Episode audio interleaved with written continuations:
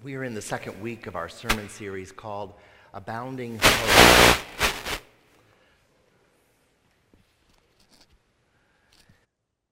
And let's face it, we all need hope, don't we?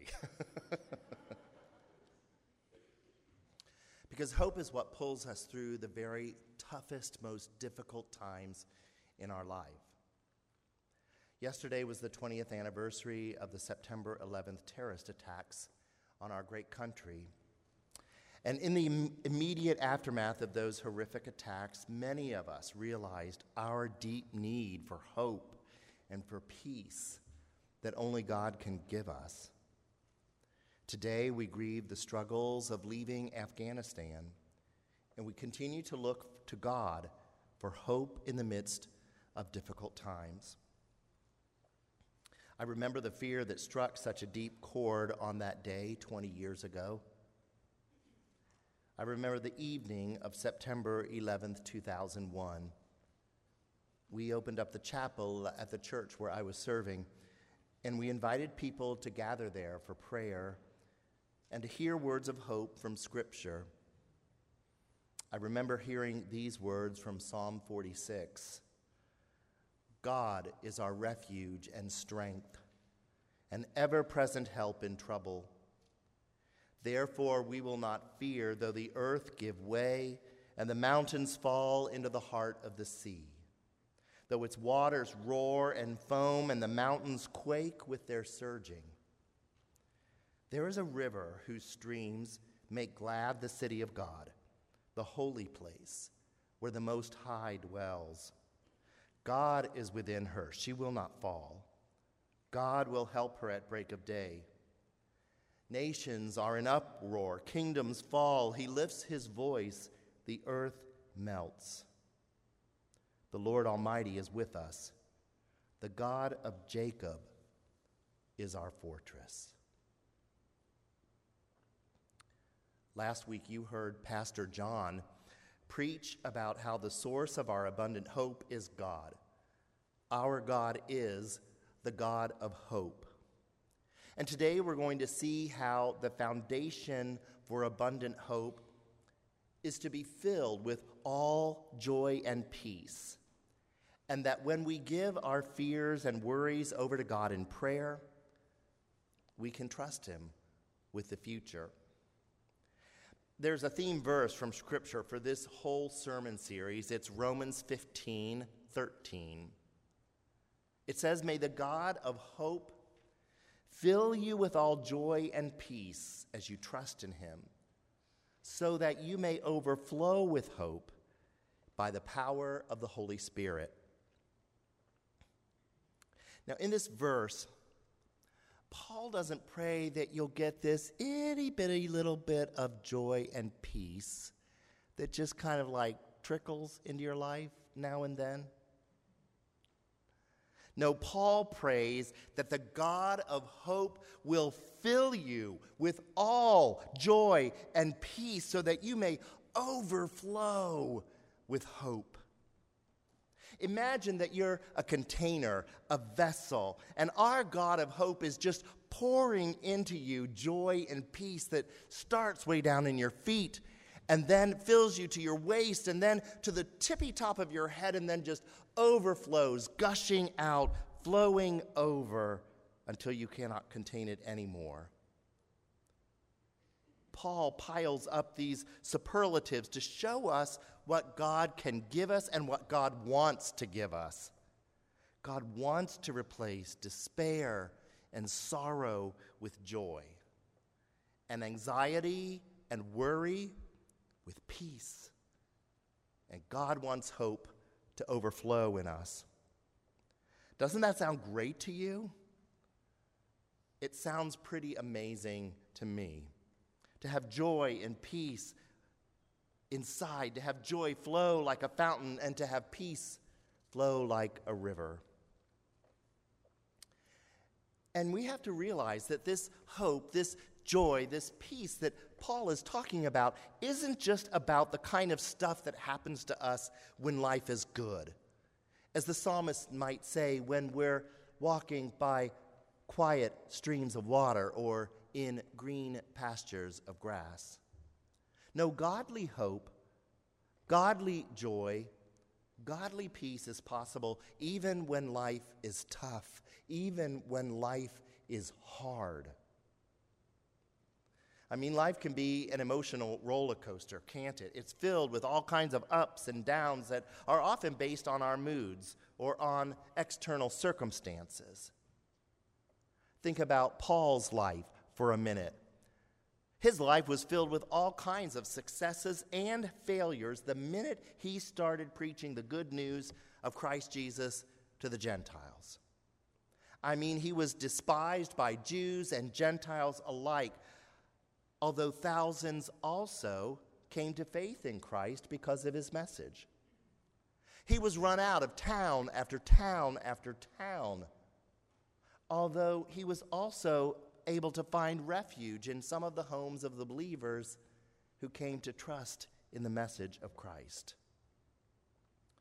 Once, when Paul was in Philippi, he and Silas were dragged before the town council for causing an uproar in the town. You see, they had cast a demon out of a slave girl, thereby making her masters angry. They weren't going to be able to get money from her anymore.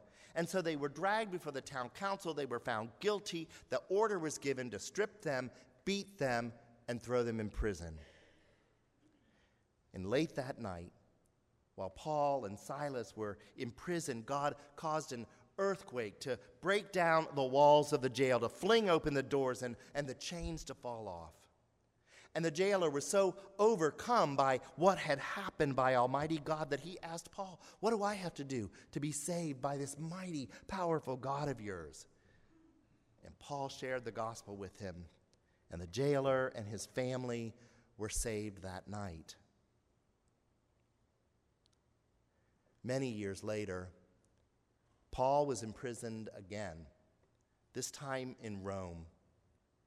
And it was there that he wrote one of the most joyful letters ever written to his friends in Philippi.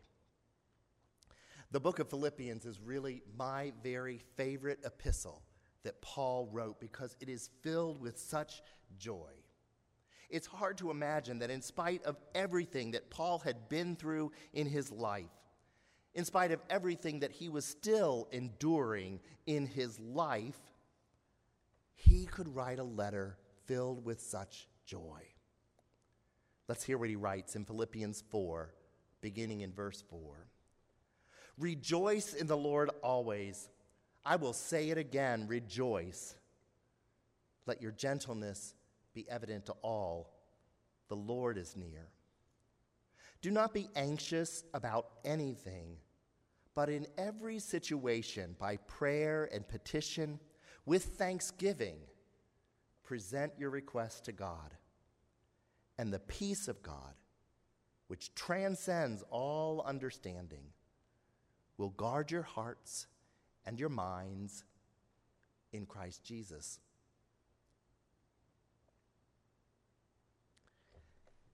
It might seem strange that a man who was in prison could be writing to his friends and telling them to rejoice.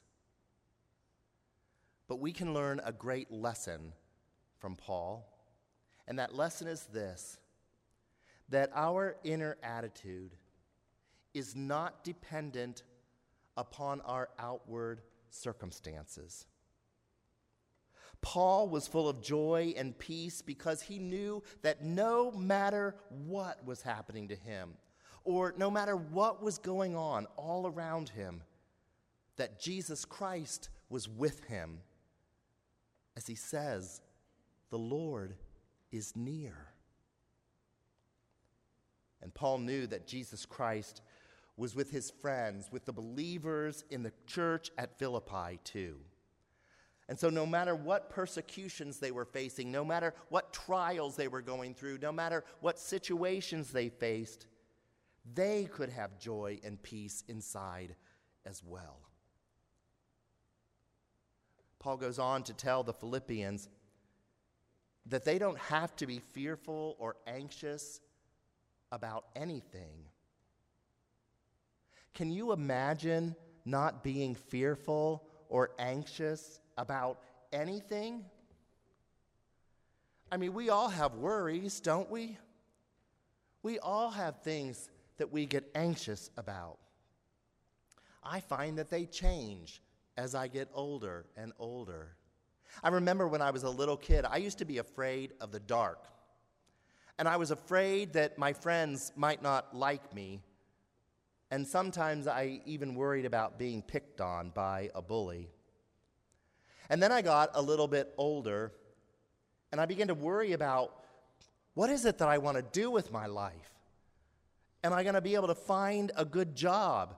Will I be able to afford to get married and have a family of my own one day? And then I aged a little bit more, and I worried about the responsibilities of raising children and, and paying off all the bills. And then I aged a little bit more, and I worried about aging parents and those creaks and cricks that are there when I wake up in the morning. And I've worried about friends and families and sicknesses. And I've worried about my children and my grandchildren. Paul is teaching us that whenever we start to worry about a problem or find ourselves anxious about something that we are facing, that we can turn our worry into a prayer to God. He says, Don't be anxious about anything, but in everything, by prayer and petition, with thanksgiving even present your requests to God.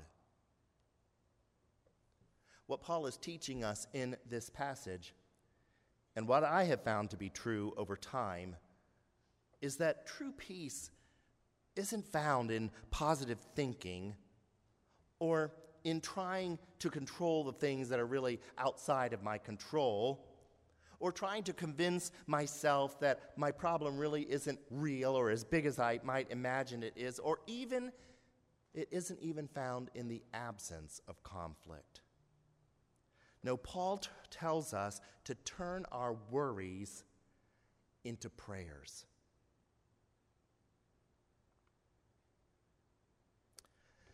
Sometimes I wake up in the middle of the night. Has that ever happened to you and you're worried? And something's on your mind, and your mind is working overtime, and it's three o'clock in the morning, and there's not a thing you can do about it. Or is there? Well, there isn't anything I can do about it, but there is something God can do about it. And so sometimes I just say to myself, Jesus, I'm going to give this whatever it is I'm worrying about to you right now until the sun comes up again. And then, if it's right for you and me to pick it up together and work on it together, then okay. And then I just say something like this Jesus, I love you. Thanks for loving me. I'm yours, you're mine. And you know what? Often that's all I need to find peace and to be able to drift back to sleep until morning comes knowing that we belong to Jesus and find our protection in him is powerful. The psalmist puts it this way in Psalm 27, verses 1 to 5. He says, The Lord is my light and my salvation. Whom shall I fear? The Lord is the stronghold of my life. Of whom shall I be afraid? When the wicked advance against me to devour me, it is my enemies and my foes who will stumble and fall.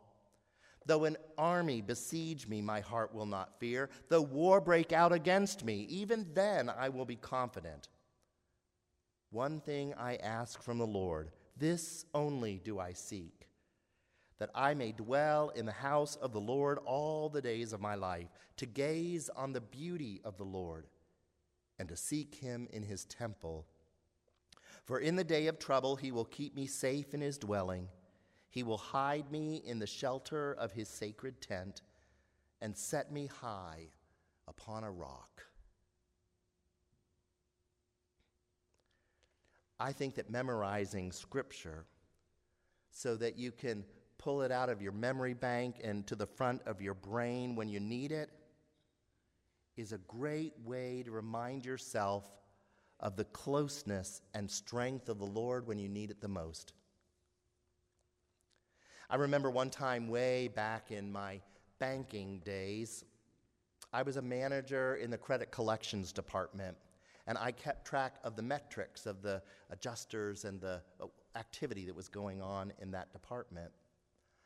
And one day I got a call from the senior vice president who sounded to me very terse on the phone.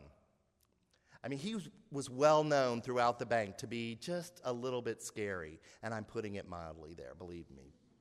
And he called me and he said, Mark, I want you to come up to my office immediately. Now, he was three levels of management above me. I rarely had one on one, face to face encounters with him, so I was scared. And I remember I had to get up from my office, go to the elevators, ride down five floors to the lobby to go over to the other bank of elevators that went up to the top floors of that office tower where his office was. And the whole way I kept saying to myself, The Lord is my light and my salvation. Whom shall I fear? The Lord is the stronghold of my life. Of whom shall I be afraid? And I honestly don't remember what he called me up there for after all these years have passed, but I do remember just as clearly and as vividly as it was yesterday how those words from Scripture calmed my heart that wanted to leap right out of my chest right then and gave me peace. My friends, we are going to face trials of all different kinds throughout our lives. Jesus said, In this world you will have trouble, but take heart. I have overcome the world. Jesus told us that we live in a trouble filled world, but he also said that there is a way available to us to experience both peace and joy while we are in it. We need to have a realistic view of peace and joy that is produced by the Holy Spirit that lives in us. And it doesn't mean that we glibly shrug off concerns or difficult problems as though they're nothing at all. Biblical peace comes from taking all of our anxieties to God in thankful prayer, just like Paul tells us to do in Philippians 4 6 then we can make the kind of statement the psalmist makes in Psalm 33, beginning in verse 20, where he says, We wait in hope for the Lord. He is our help and our shield. In him our hearts rejoice, for we trust in his holy name. May your unfailing love be with us, Lord, even as we put our hope in you. You see, when we put our hope in God, we are given in return a, a peace that is nothing like the peace that the world wants to give us. It's not an absence of conflict, it's a peace that we have even in the midst of conflict. It's a peace that far surpasses anything we can understand from our strictly human point of view.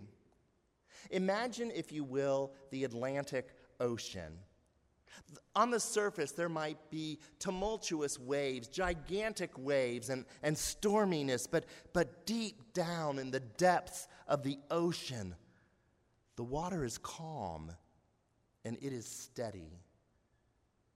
That's the kind of the depth of peace that God can give us, no matter the storm on the surface. When we put our hope in God, we are given in return a joy that is nothing like the world wants to give us.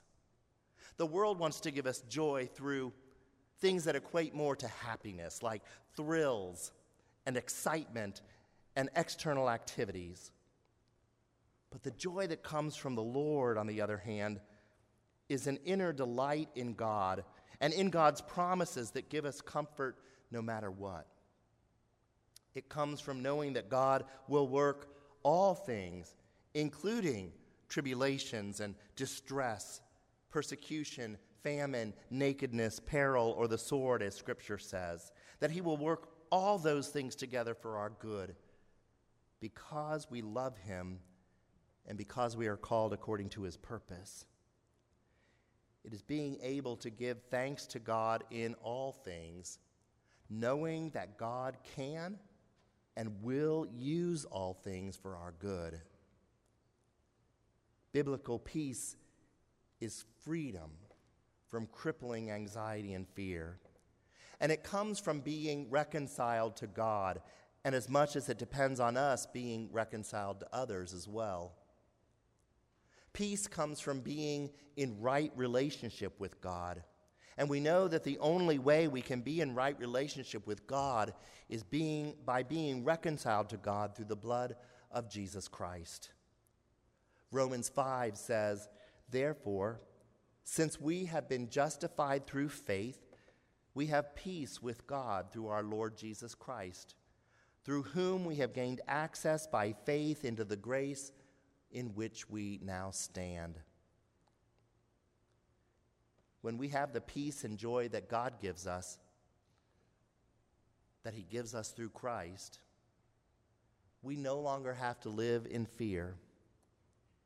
Scripture tells us that God is perfect love and that perfect love casts out fear. So, fear is the opposite of joy and peace. Casting out fear and having the inner peace and joy God offers to us is a process. It doesn't happen overnight. And so maybe you're feeling like you're just a little bit low on your joy and peace this morning. That's okay. I have times like that too. We all feel like that sometimes. Scripture reminds us return to the Lord. Get closer to God. Spend time in prayer, giving all your fears and your anxieties to Him. This past week, some of the leaders in our church staff shared some of the ways that they approach their times of daily prayer with God. Did you catch it on our Facebook page? They were amazing. I so appreciated what each and every one had to say. They were so unique. If you didn't catch them, they're still there on our, uh, on our Facebook page. Um, I'm going to watch them again this week during my devotional time. They were amazing. They teach us to give all our fears and anxieties to God. Or maybe you're coming here this morning and you're feeling a little bit more stuck than that, like, like you need something more. I want to share with you an opportunity that's going to start one week from today with Sharon Guard. She's going to be leading yet another edition of the Break Free class. Some of you, many of you, and throughout our church have taken that from her before. She's offered it several times. And lots of people have found that that is a way that they've been able to break down some barriers, break through some things that felt like they had been holding them back from, from freedom, from a true, joyful, vibrant relationship with God. She's put together a little video. I want you to take a look at this video with Sharon and see if a breakthrough class might be what you need right now. Jesus gave up his life for us so that we can live an abundant life here and now. He wants us to walk closely with him, surrender to him, he wants us to walk in the profound love of God and the profound love of others. But many of us aren't able to do that, and it's because we are dealing with spiritual bondage. And that's what the Break Free Workshop is all about. In this course, we go through eight of the major spirits or strongholds that prevent us from a close relationship with Him. And a stronghold is simply defined as a lie that we believe from the enemy versus a truth that comes from God. And those things impact our behavior. They impact our relationships with one another. And most importantly, they impact our relationship with God. In this class, we'll be looking at the stronghold of fear, which is really the lie that God isn't trustworthy. We'll look at envy, which tells us that God doesn't give us what we need and it robs us of peace and contentment. We'll look at bitterness, which is really rooted in unforgiveness. We'll talk about rejection, which tells us that we are worthless and have no value. We'll look at the spirit of unloving, which tells us that God couldn't possibly love us. And it's also what addictions are rooted in. We'll talk about the occult, which is really seeking power, knowledge, or spirituality in another source other than God. We'll talk about the religious spirit, which says that we have to work for God's love and for His grace. And we'll talk about accusation, which tells us that we are our sin and it keeps us covered in shame. Our next six-week workshop will start on Sunday, September 19th, and it will be at 9:30. And then we're going to offer it again on Monday evenings, and that'll start on November 1st. Sometimes we just feel like we've hit a barrier that is hard to get through. A breakthrough free class might be just what you're looking for. As you see, there's two opportunities. One starts next week uh, during Sunday morning, and another one in a couple of months on Monday evening. Maybe you have, um, uh, you have joy, you have hope, you have peace, and, and you want to share that with others. I want to share with you one other opportunity that uh, God might be calling you um, to in order to help other people find new life and freedom. And that is our healing school, which will be beginning again. We'll offer it again here at Anderson Hills at the Salem campus in October. If you feel like you would like to learn how to pray for others and, and pour joy and peace and hope into them, I want you to consider the Healing School. I took it uh, several years ago with Bobby Cabot, and I can't tell you how much it's changed my own outlook, my own opinion, the way I pray for healing and for hope for myself and for others as well. It is a big commitment. It lasts about one week long, but it is so worth it. And if you feel like God might be calling you to that, I invite you to pray about it. You can sign up on the events page, it's worth it. Well, enduring an unexplainable peace and joy come through taking all our concerns, fears, and anxieties to God and then turning them over to God in faith. Being filled with God's joy and peace is the foundation that results in abounding hope, a hope that changes our perspective. And so I want to leave you with these words from the Apostle Paul found in 1 Thessalonians. He says, Rejoice always, pray continually, give thanks in all circumstances, for this is God's will for you in Christ Jesus. Do not quench the Spirit, do not treat prophecies with contempt, but test them all. Hold on to what is good reject every kind of evil. May God Himself, the God of peace, sanctify you through and through. May your whole spirit, soul, and body be kept blameless at the coming of our Lord Jesus Christ. The one who calls you is faithful, and He will do it. Would you pray with me? Holy God, faithful God. We thank you that every single one of your promises is true. And we thank you for all that we are learning about how you want to take our anxieties, our fears, our worries, and allow them to give them to you, to cast them upon you, and that you will replace them with hope and joy and peace. Father, we thank you that you love us so much that you would give us these great and glorious gifts of your kingdom. Help us, Lord, to break free of anything that might be holding us back from going ever deeper with you, from growing ever closer to you. Lord, we want to be filled with joy and peace and hope like no other, like the world can't offer it, like only you can offer to us. And so, God, help us to do those things, to pray to you, to, to, to learn and to grow and to um, dwell in Scripture and in your great love for us, so that we might have that peace and joy that passes all understanding. Lord, we find our hope in you and in you alone. We pray this in the name of Jesus Christ, our Lord and our Savior. Amen.